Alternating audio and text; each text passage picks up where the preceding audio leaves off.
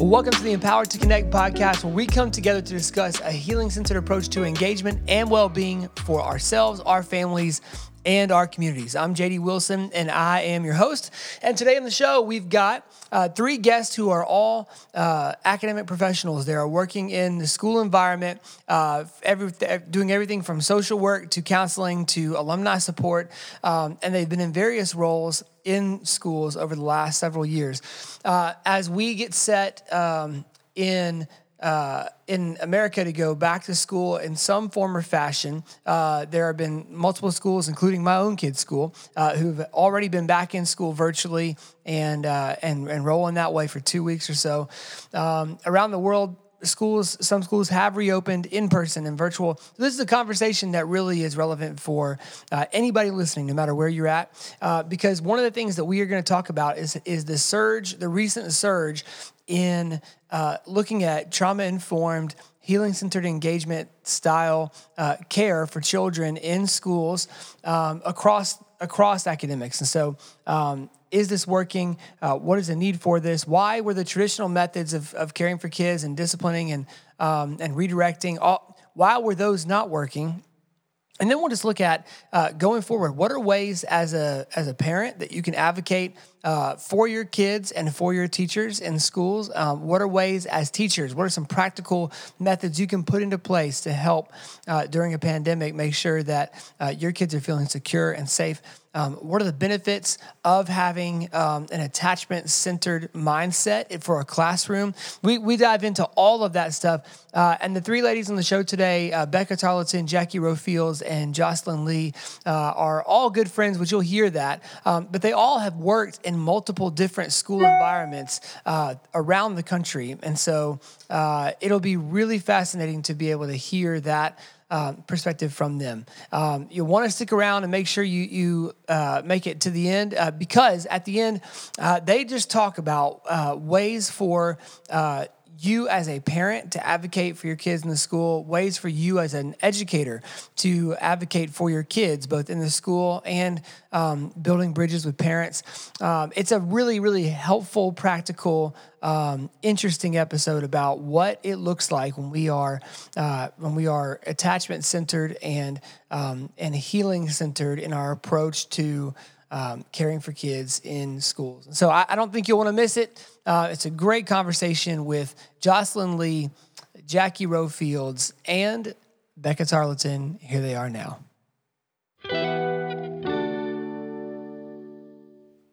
Well, all right, we're here with our guest today with Jocelyn Lee, with Jackie Rowe Fields, and with Becca Tarleton. And uh, before we get into uh, our topic today, talking about schools and about uh, the work of uh, being an educator and uh, the need for parents themselves to uh, understand uh, education a little bit better. Um, eh, let me just introduce each of them individually. Obviously, you've met Jackie before if you've been listening to the podcast, um, and so you should go back and listen to her episode as well. And for those of you who have not met Becca Tarleton yet, Becca, will you just kind of give us a brief introduction of who you are and, and where you're from and all that? Sure. Um, my name is Becca, and I grew up in Moscow, Russia, where my parents were missionaries, and then moved back to Tennessee for college. Ended up doing a urban ministry internship for one year in Memphis. Met JD Wilson, worked with him at a school, and never left. um, so since that that internship, I have done uh, I got a master's in social work and I did some more work in the schools for a little bit before I transitioned to the Memphis Family Connection Center, uh, which those of you who are familiar with Empowered to Connect may have heard of. And so I worked with them for the first two years of the organization. So I helped kind of in the very beginning, dreaming and getting stuff, uh, getting stuff out there, a couple of years. And at MFCC, we were partnering with a lot of schools in Memphis to talk about how the principles could be used in the classrooms. And through that and a couple of other connections, I ended up being hired as a school counselor at a local elementary school. So this is a, my third school year, definitely my most interesting school year to date. Oh, yeah. um, I have grown into uh, our school calls it the attachment village office. Other schools might call it uh, behavioral support or discipline socio-emotional support. And so in that office is myself and two associate deans and we just help students with all kinds of different challenges and strengths and needs. And yeah we work together to try to support families. And so that's me um, I love ETC, love what it brings to families and educators, and have benefited from that a lot in awesome. my own work. Awesome. Uh, what those of you will not hear Becca say because she's just not going to say this um, is that if you have gone through any content from ETC in the last um, in the last little bit, or uh, if you are prepping in the future uh, to go through uh, ETC parent training or um, any of the new courses that'll be offered in the near future, uh, you will be experiencing Becca's genius uh, in her writing and um, helping reform the content and, and, edit it and get it out. Um, she is brilliant in that facet, so we're really glad to have her today. Uh, Jocelyn Lee, will you introduce yourself and uh, let us know uh, where you're from and what you do? Yeah, I'm Jocelyn Lee, and I am currently a licensed master social worker and a licensed school social worker here in Memphis. Um, this is my fifth school year as a school social worker. My husband and I moved to Memphis in 2015 and jumped right in um, and worked at a school where I actually got a chance to work with Jackie and Becca. So that's how we know each other. Um, prior to that, I came from Savannah, Georgia. I had worked there for three ish years um, in mediation, actually, and did um, civil and juvenile court mediation.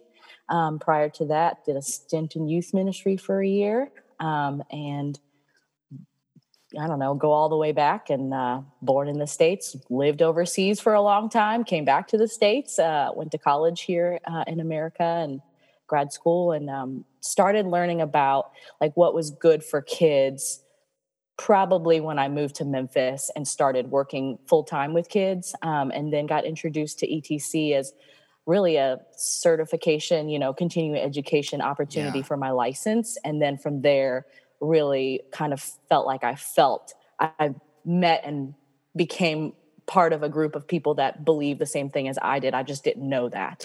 Um, right, um, so right. ETC has at least helped me like see that, oh, what I've been feeling and what I've been thinking is good for kids is actually a thing.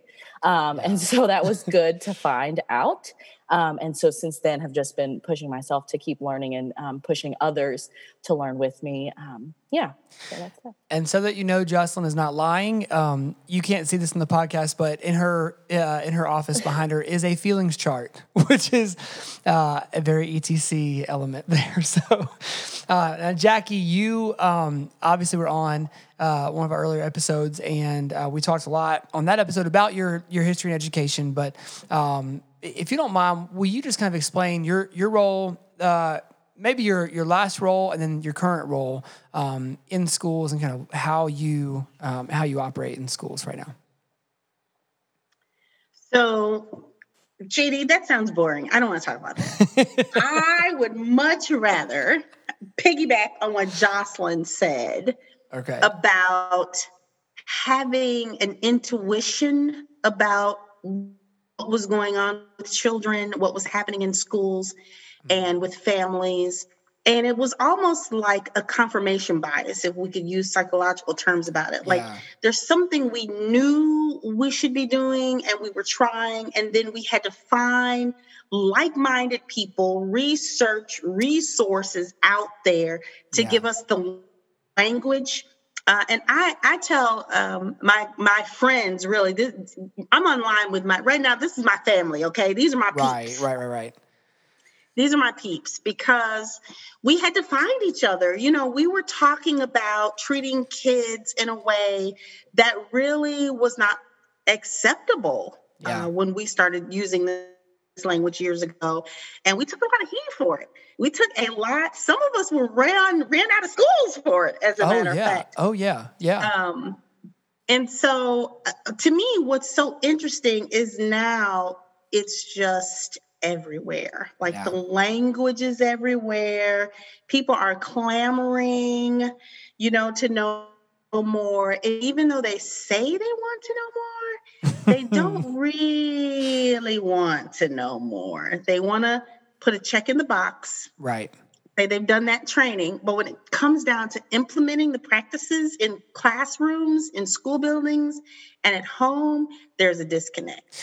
Yeah, and I think what I found is that um, people want the results, right? And so sometimes it's even a well-meaning, uh, a well-meaning disconnect of like, okay, well, I'm going to use the right language, but like, obviously, when a kid's out of line, like they've got to be brought back in line. You know, it is a life-altering way of operating. Like, um, and so uh, that goes in schools as well. And I, I, I was uh, Jackie, you and Becca and I were working together uh, in a school when uh, we first went through and when Elizabeth and I first went through uh, the ETC parent training course years ago and were introduced to all of these principles.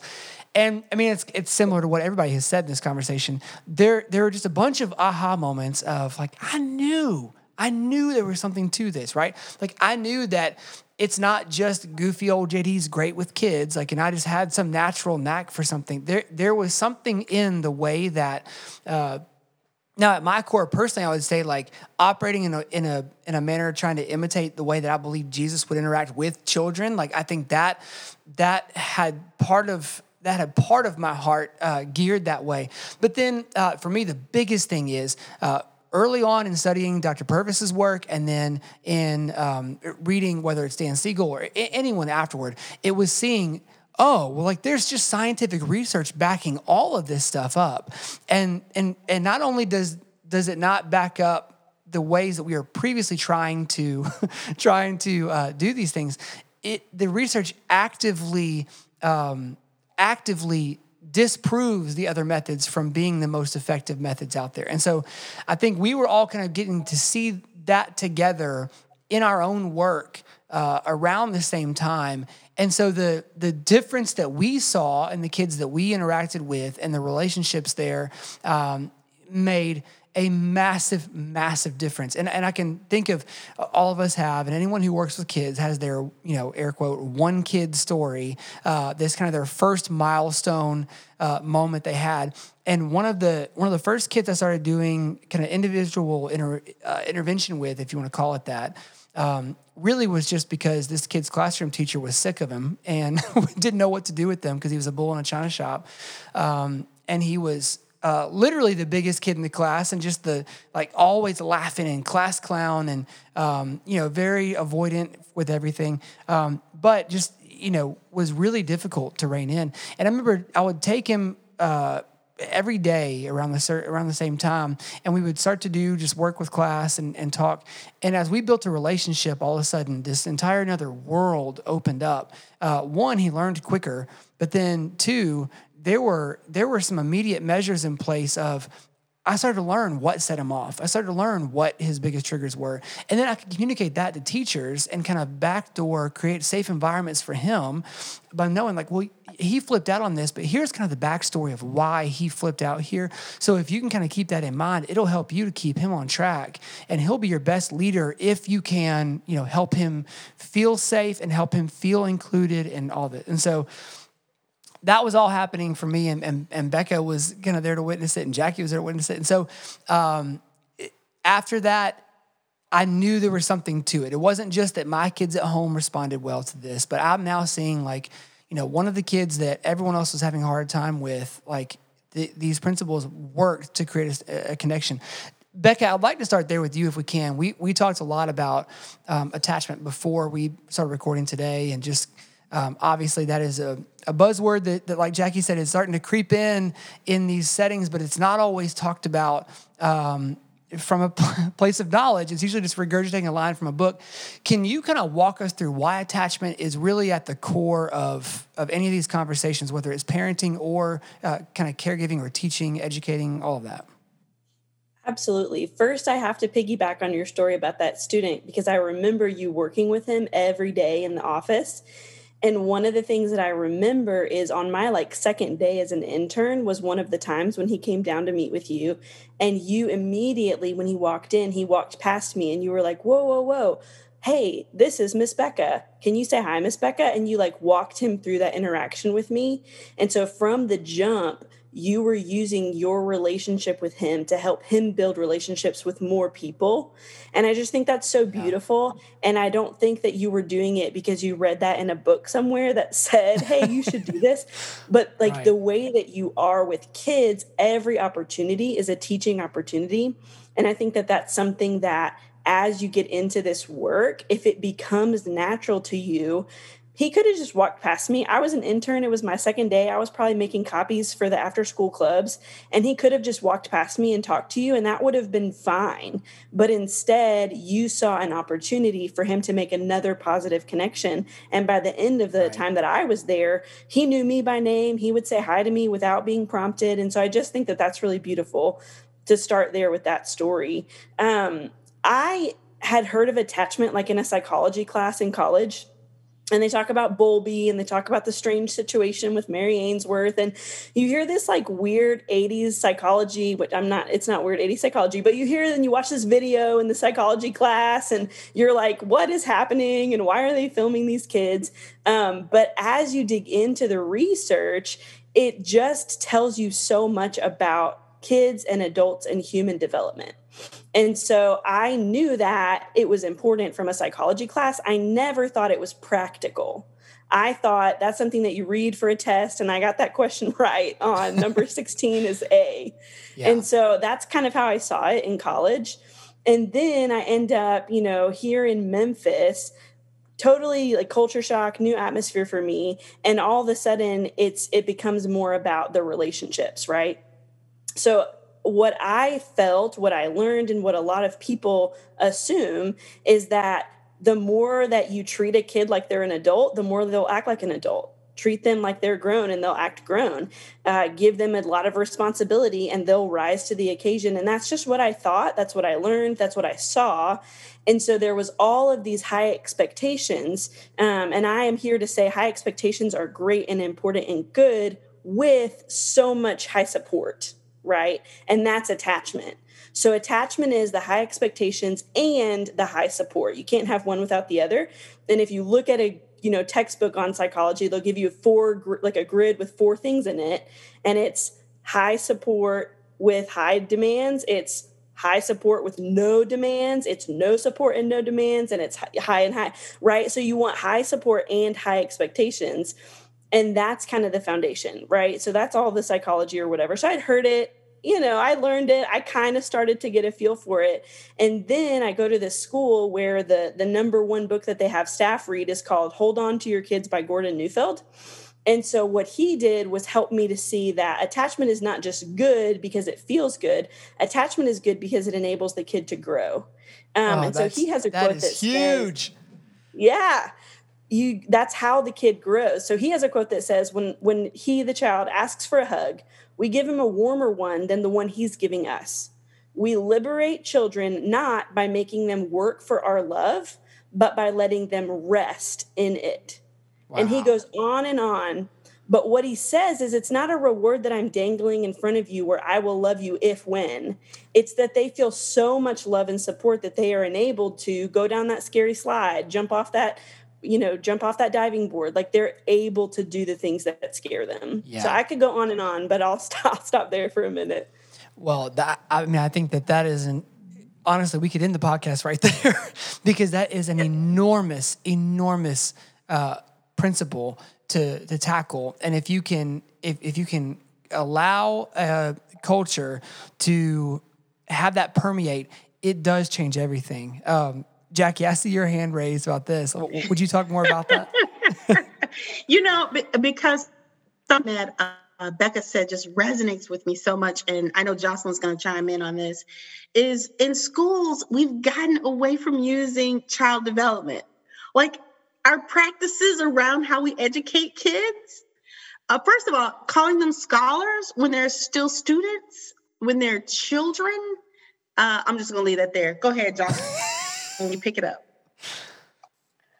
I mean, I just, I, everything that Becca was saying um, and is continuing to say, and, you know, she and I talk pretty frequently too, just to learn from each other, um, is so true. And I think the piece too is that we, we, um, forget sometimes i think i forget sometimes that like good attachment good relationships builds trust and safety.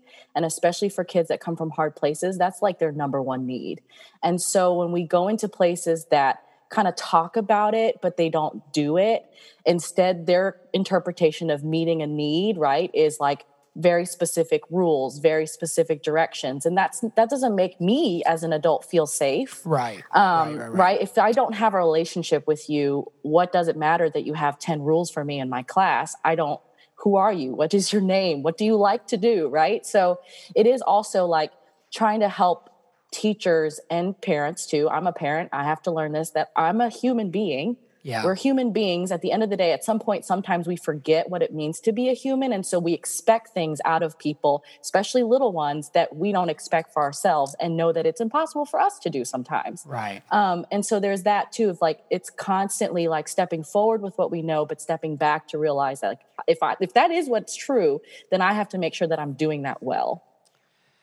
well yes. That's, that's amen, Jocelyn. Yeah. Somehow I feel like structure systems um, you know making sure an environment is free of chaos by by implementing rules and regulations somehow we've taken that and and erased the love factor out of it the relationship factor the attachment factor um, because if you think about it you know we we talk all all the time with teachers 101 teaching 101 is about building relationship with your children right we say yeah. that every year.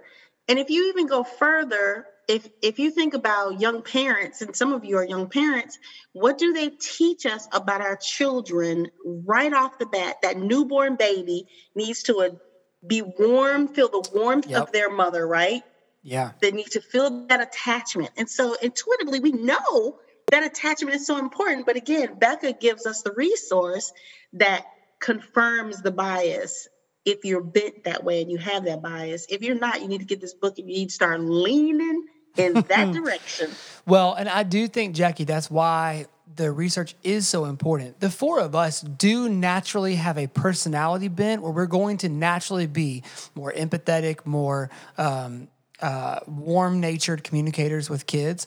Uh, but that's not why it's imp- it's not important because look how effective we are when we're nice to kids it's not that. It's the research shows that what we're actually doing and what's actually happening in their brains is a foundation for learning is being poured and then it's being allowed to set and become hard and then things can be built on top of that attachment at a faster rate and at a more effective rate than if you if you were to do that strictly through just trying to go through the machine and you know put it in there by force right and so um, I, I, think that's super, super important for us to, to keep on. Uh, Becca, practically, when you go to a when you get to a, a school where that is the uh, the mo, can you talk to us about some of the practical elements that that is, um, like how that looks practically within your school? Um, so let me say this. Let me say I've worked in two schools, and one leaned more towards the structure, and one leaned more towards the nurture in this kind of balancing act.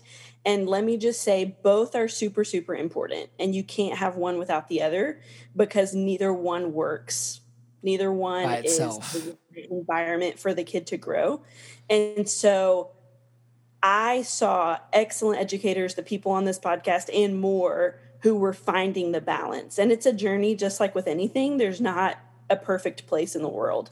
But everywhere you go, whether you go into a highly structured home or school or a highly nurturing home or school, there's people that are trying to find the balance. And that's just something that you should look for in your, you know, in your own child's school, in your community, in your home. Like look for that and see where you are. Practically speaking, it's about creating the time and space for it to happen. So high structure, do this in three seconds and go, moves more quickly than high nurture. Hi, what's your name? I see you have a Pokemon hat on today. Do you like Pokemon? Takes more time. And so, one of the things that you have to be able to do is to build in that time and to see that as an urgent, important task. Yeah. If connection yeah. is an urgent, important task, then you build the time for it and the space. And so, you know, one way that they do that at the school that I'm at now is that I'm in the car line every morning along with my team members. And we're in the car line, not because nobody else can open a car door or not because you know, during COVID, nobody else can take a temperature, but because it's important that we build that village. And I do want to shout out the attachment village for all of us for a second, because if you're a parent, you may be thinking, well, how does the teacher fit in? And if you're a teacher, you may be thinking, well, I'm not their parent. I didn't have them in the in the ba- in the cradle, like I wasn't rocking them to sleep. The thing that research shows us time and time again is that every child needs one safe adult um, yeah. But I believe that if a kid has 10 cheerleaders, that's great, right? Yeah. There's no limit yes. to, to the benefits of having a safe village, people that support you and love you. Um, some of us naturally have huge families and we support each other. Some of us come from where we're the only child. Some of us come from high support. Some of us had to do a lot on our own. And so, as a teacher, as a parent, if you just look for those connections, I think that's really key. And if you are a teacher, um, just know that the time you spend with a child, whether it be virtual or in person, can be crucial. And I think, you know, back to that same young man, I think, JD, that you made a huge impact on that young man's life. And the work is really hard if you're an educator or a parent day by day. It's really hard to see progress, it's really hard to measure growth.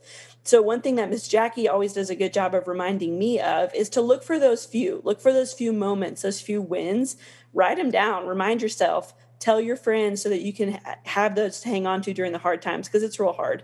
Um, sorry, you asked about practical. So, let's build time and space. Yeah. And then routines and rhythms and rituals, right? Yeah. Come up with a with a high five or a handshake. If you're a parent, come up with a goodbye ritual. Um, you know, I mentioned my parents are missionaries every morning before we went to school, we stood in a circle, we held hands, and we said the Lord's Prayer. And that feels kind of formal and, uh, you know, may not be in your comfort level. But for yeah. me as a kid, I didn't know that my parents were building in a rhythm and a ritual right. that made me feel like, oh, the day is starting. And that was from when I can remember when I was two until the last day of my high school senior year whoever was in the home. I have older siblings that graduated and went to college, but whoever was in that home in the mornings, we stood in a circle, we held hands, and we said that prayer together. And so just find the ways to build in those rhythms and routines and build the time for it because it takes time. Yeah. Jackie. I really appreciate um, Becca highlighting the fact that it's not either or, it's and uh, because you de- you do you need both and right? Yeah. They complement each other. And the fact that it is super super hard work. And just want to remind us that this whole mindset of urgency comes from a noble place right? We yeah, recognize yeah. that we have students who are you know so far behind. Um, the opportunity gap is a chasm. And so people are running running running trying to fill up trying to catch up, trying to help students succeed. And sometimes you run so fast and haste makes waste, right? Yeah. And so I really appreciate uh, Becca pointing out that we need both and it's not either or. Yeah, well, and I, think so. It's it's important to mention the schools that we've worked in together um, were were in areas that are um, are definitely um, you would look at them from the outside as resource depleted. Like there there are not a lot of the same traditional resources available as there are in X, Y, or Z, you know, top school district in that county or in that city, whatever.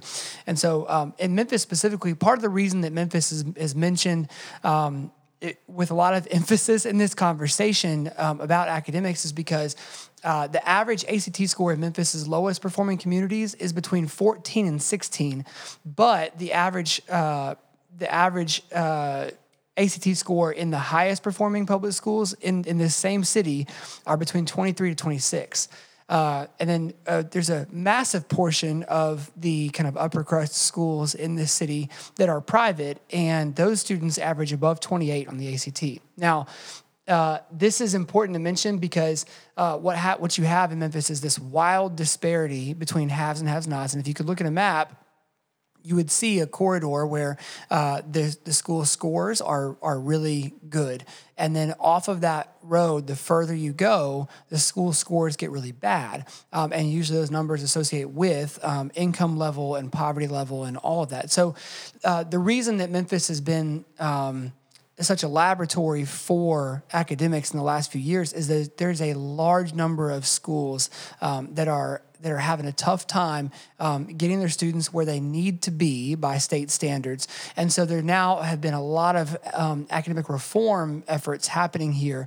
Um, and so what we're what we're really able to start seeing now is uh, a little bit of data over the last 10, 12 years to say, here's what might be working um, because some of the schools that are adopting these certain principles are beginning to achieve at a rate and a level that is not happening um, with some more traditional methods that are happening at other schools. And so, um, you know, Jocelyn, one of the things that, that we're seeing now, um, and, I, and, it's not just in Memphis, but it's in a lot of city centers across the country, are um, the, the creation of third party or not, uh, you know, third party outside kind of nonprofit um, groups that can say, hey, we know the school doesn't have the capacity to offer X, Y, or Z service um, as you know because the, the funding's not there. We'll come in and we'll add that uh, service in the schools, and and so you've actually had the benefit of working in a school and now for one of the nonprofits.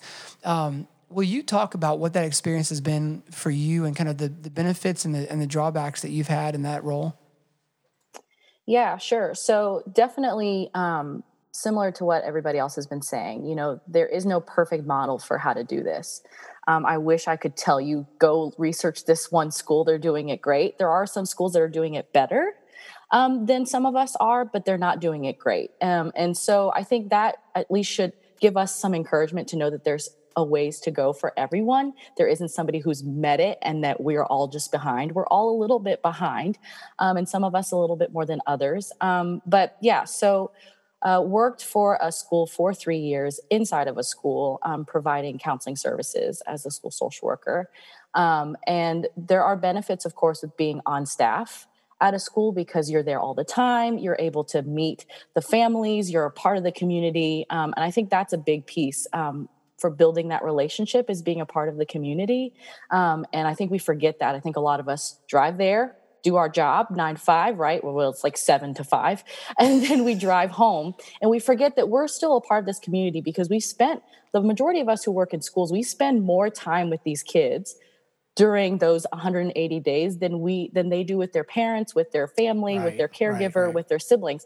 So we are we are spending a, a, significant amount of time there. So we are a part of their community. And so even more reason for us to be pushing into that relational capacity right? Like knowing who they are knowing their name like knowing the things that they like because we're with them all the time.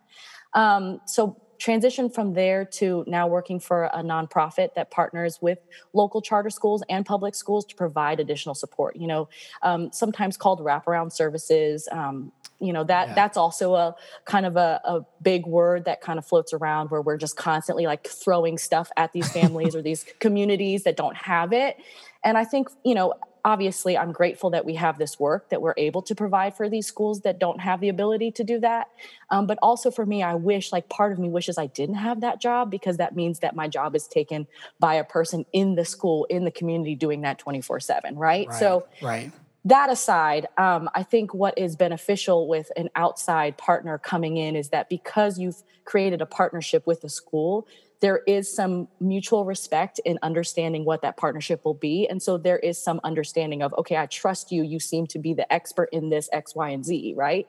The, right. The organization I work with focuses on attendance and um, mental health support, which is what I do.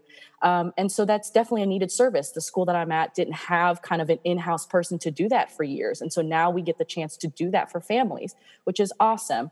Um, but then there are things that are hard about that, right? Because then I am an outsider. So I don't know the teachers very well, I don't know the right. family very well. That's on me to know.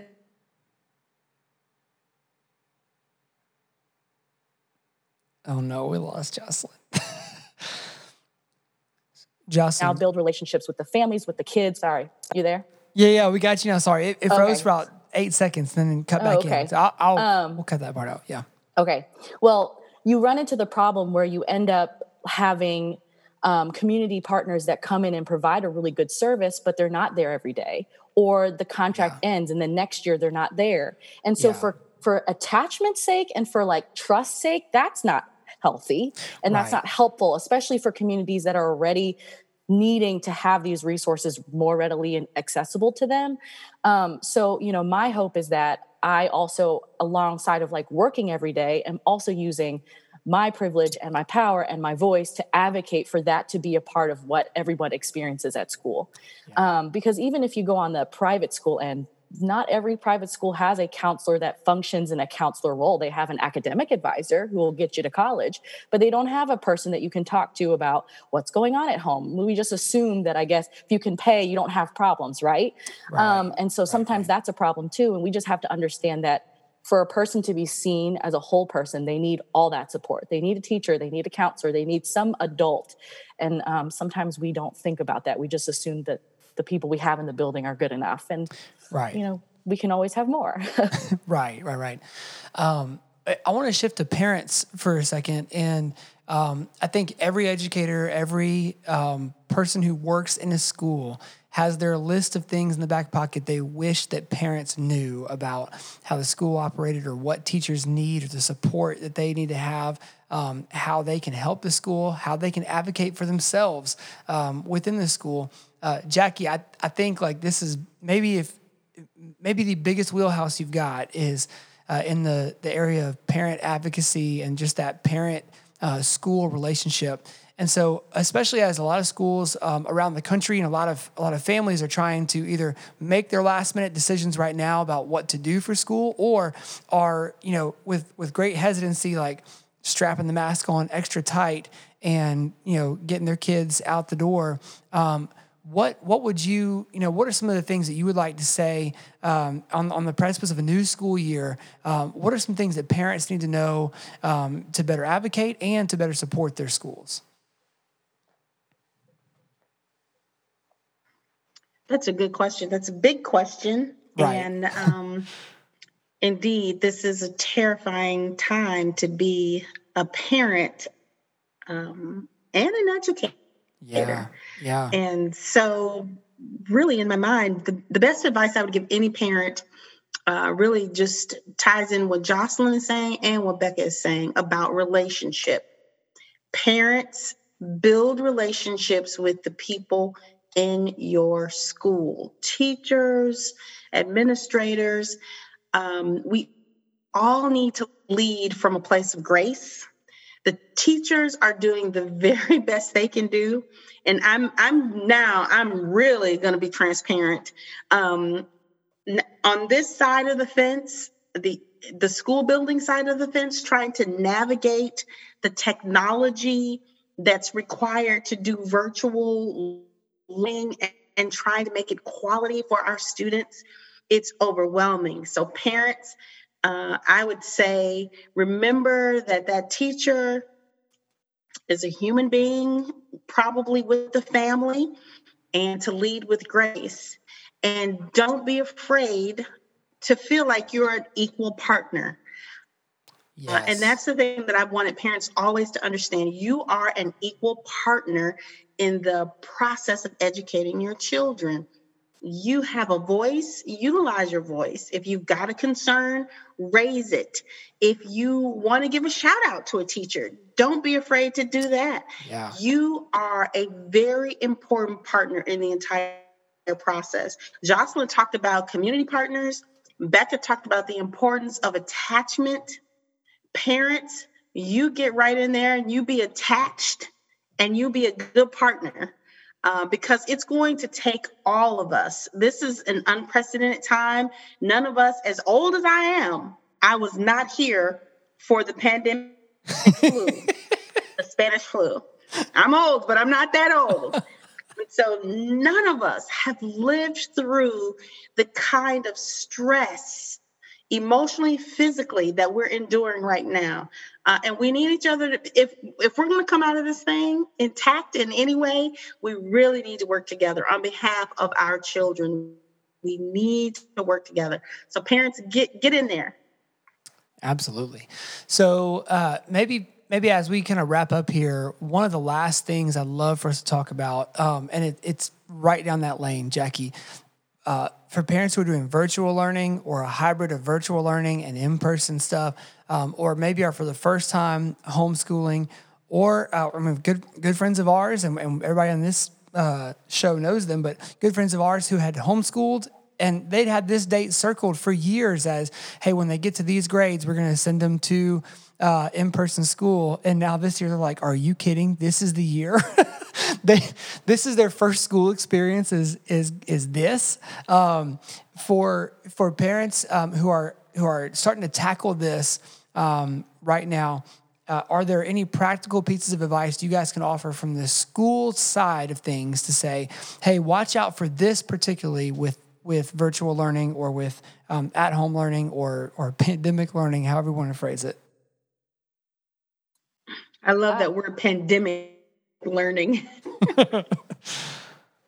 so, one of the things that I have thought about um, prior to this, but even more so now that we are virtual for the majority of the schools that are starting, um, the school that I'm at this year is virtual, is to recognize that kids learn differently. And virtual learning right now is pretty much auditory, right? Like you have to be right. able to just hear what's going on and maybe visual because you have to pay attention to a slide or something. But that is really only going to meet a certain percentage of kids and adults, really honest, if we're oh, yeah. being honest, right? The yeah. teachers that are having a hard lift are having a hard lift because they don't express themselves. They don't teach through a screen. They teach in person. Right. And they're, they're good at that. So so I think for parents, especially, and teachers too, is to recognize that your child may be struggling not because they're not like excited about online learning, but because they literally cannot access it because it's in a module or a form that they can't really they can't get the most out yeah. of. So yeah. for a parent, I would try my best to see if there is alternative ways to get your child's learning to them like are they sending out packets for people can you get one to supplement their learning um, some some teachers are utilizing different forms to teach online. Uh, I know the school that I'm at is using Nearpod. It was new to me this year, but one of the cool things about it is you can do like a color or draw in for your answer. Um, and oh, so for okay. kids, especially little ones who can't type, because hello, like what kindergartner is gonna type, right? But like right. you can you can figure out with your finger or with a mouse pretty quickly how to draw something. And yeah. so I've even con- you know incorporated that into the sessions that I'll do online where I can give kids a chance to lifetime draw for me. And that's just another way to express, right? So that's part of it is like trying to figure out what your what your child needs and see if you can advocate for it that way. Um, but I would also say too is like we can get so caught up in the like, oh, we have to do this, we have to do this. And that, to some extent, that's true. Like your child at some point has to learn something this year, but you can have fun and you can find out ways to say yes in that. So we, you know, Jackie and I, we've talked about this with teachers when we were in the building about pushing teachers to figure out ways that they can creatively say yes. So, yes, you have to do this do now, right? But are they allowed to use a crayon today and any color crayon? Yeah. If they're going to yeah. get the work done, can you use a crayon? So, with your kids too at home, like, yes, you have to be online right now, but can you sit on the couch? Can you sit in your bed? Can you sit outside for the hour, right? Giving them some flexibility to still have voice. And that's helping them know that like oh my parent or my caregiver cares about what is good for me but also what i like and yeah. when we are having fun we learn better i mean we just do um, and so then also trying to figure out like how we can say yes more and what that looks like. And there is no like here's the worksheet that tells you how to say yes because it's going to depend on each person right? Your yes is different than my yes. Yeah. Um, but as a parent and as a teacher too we have to do the work of building relationship to know what those yeses are. That's so, so good. Yes. I, so, uh, Becca, you know, you're at a school that has been in session now for several weeks. Um, our our kids are oh one week. Okay, our our kids are at a um, school that they're starting their third week tomorrow of school so far. Um, Becca, I wonder if from week one there were any observations you had where you think, oh man, parents, if you can kind of keep this mindset through the first week and, and maybe overemphasize these few things or over pay attention to these few things, what, what would those things be for you? Yeah, so one thing uh, that's unique about our school is that we are offering virtual and in person, so the parent can choose. And so, my thoughts for our in person students, we welcome them uh, this week for the first time with a lot of new rules for safety and temperature checks and masks and social distancing. Um, so, one thing that we did before we welcomed kids was come up with a fun, uh, our three W's. So, our three W's are we can keep each other safe by wearing a mask, washing our hands, and watching our distance. So even something simple like that, like coming up with something to help yeah. your kiddo get prepared for it can be really helpful. Um, wearing a mask is really, really challenging. So if if at any time in the future you're you're gonna send your kid to in-person school, go ahead and try it at home, try it on a drive, do it with them. Um, I dislike wearing a mask a lot, especially whenever it's Memphis humidity and I'm doing the car line. right. I do not like it at all. Um, but they do get used to it and they can learn to tolerate yeah. it. Yeah. But it's something that takes practice. So I would encourage just practicing it. Um, making it silly play peekaboo with it if you have little ones you know just make it fun um, be playful with it play a guessing game about what does my face look right like right now? Am i happy or sad or am i mad? Oh, and help oh, them learn good. how to look at the eyes because that's new for all of us. Yeah. Teach them to speak up because when you got little baby kindergartners and pre-k coming in and they're trying to tell you their name through the mask and you have no idea what they're saying that can be really that can be really tricky. So just the mask is a big part of it and social distancing is another. So kids need need need need humans need need need physical touch and affection. Yeah. and right now we are all deprived of that. We can't even hug you know our best friends or our neighbors. And so you are going to need to overdo the physical affection in a way that you've never had to do before because you're going to send your kid to school and this goes for virtual and in person your kids are not experiencing high fives and hugs and you know just being real close dance parties where they're dancing with their friends. They're right. just not. And so you're going to need to overdo it with the physical affection. Um, that's what I would say about the for the in person folks. A couple thoughts, um, and just be excited about it. If you're scared all the time, if you're scared of, the, of your kid going to school and they feel that, they're going to pick up on it and they're going to be scared. If you're constantly going, "Don't take the mask off," they're also going to be scared. But if you're like, "Oh, it slipped," here's how we fix it. Like right. if you just do that, right, right, that's what we're doing at school. We're not scaring anybody. We're just helping them learn. It's a learning process. Yeah. These are new social norms for all of us to learn. For the virtual ones, I would say routine, routine, routine. Whatever you can do to build a routine that works for your kid and make it visual for them. Put it up on the whiteboard, put it up on a sticky notes on the wall, anything visual to help them know what's coming. And just know that paying attention on a screen is like not this is not scientific, but it's probably like 50 times as hard. so yes. yeah, definitely. That's whether you're an adult or a kid. So just be ready for them to struggle paying attention, you know, as your schedule allows or whoever can can be with them. Try to listen for what the teacher's saying in case they miss something. Um, you have a life and a job and other things too as a parent but as much as you can especially in the beginning really be close by and helping them learn what it looks like and helping them when they accidentally magnify their screen and they can't read anything anymore um, that's going to be really important so just yeah. jocelyn said this but it's so true you have to make it fun. And right now, y'all, none of us are having fun. This isn't fun for any of us. This is hard and it's scary.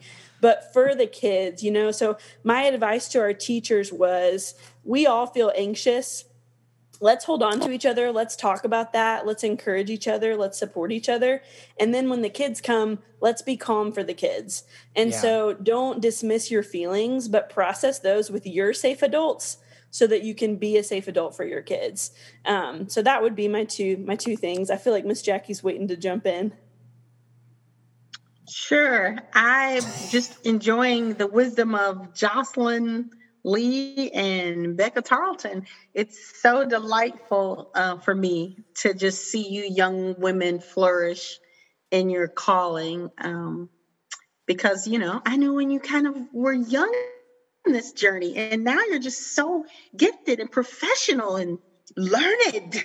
Uh, and I just really, I, I, delight in that. I truly do, and um, I just feel so blessed to have been able to kind of walk along, you know, your professional journey and see how influential you are out in the field. JD, I don't know if either one of them said this, but they both teach college students at the graduate level. Did either of you mention that?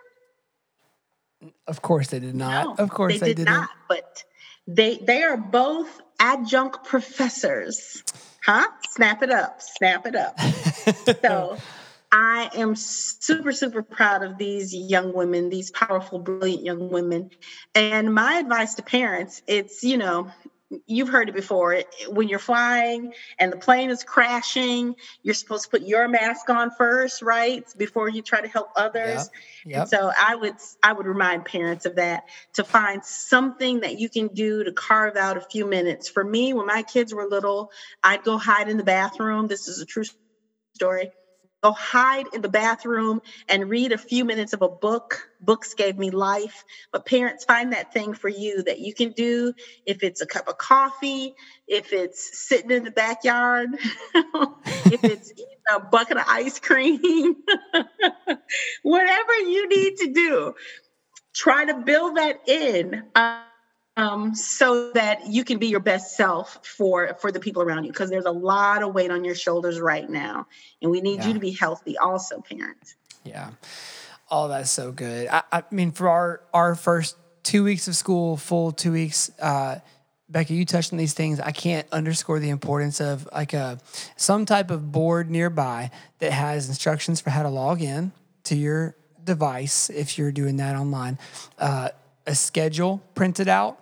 Uh, and we did what we did. We've got three kids that are in school, one who's in Mother's Day out age. And so the, the school kids each have their own bin and they've got their schedule, their folder, um, their headphones, and uh, anything else they might need for their specific tasks in those bins.